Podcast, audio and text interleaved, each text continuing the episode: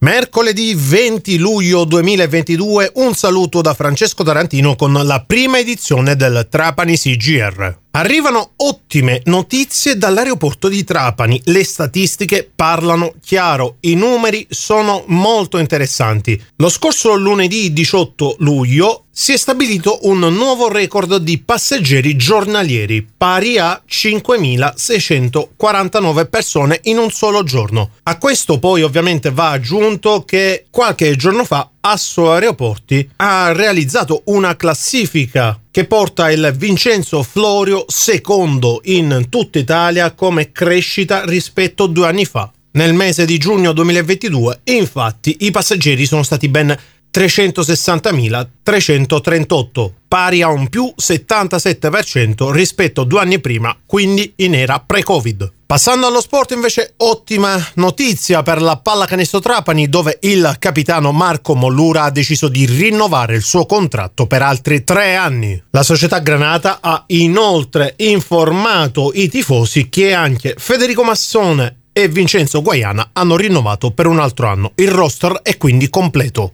Spostandoci a Marsala, invece, si registra come ci sia stato l'affidamento del servizio di sosta a pagamento via app per altri due anni. Quattro sono le alternative per gli utenti che potranno scegliere tra MyCicero, EasyPark, Atono e Telepass Pay. Un modo decisamente comodo per pagare le strisce blu. Concludiamo questa prima edizione parlando di sanità e politica dove il senatore Sant'Angelo del Movimento 5 Stelle ha presentato un'interrogazione al Ministero della Salute dichiarando situazione insostenibile al pronto soccorso di Trapani. Con questa notizia concludiamo la prima edizione della Trapani CGR. Per tutto il resto delle informazioni come sempre www.trapanisi.it. Da Francesco Tarantino è tutto, a risentirci più tardi.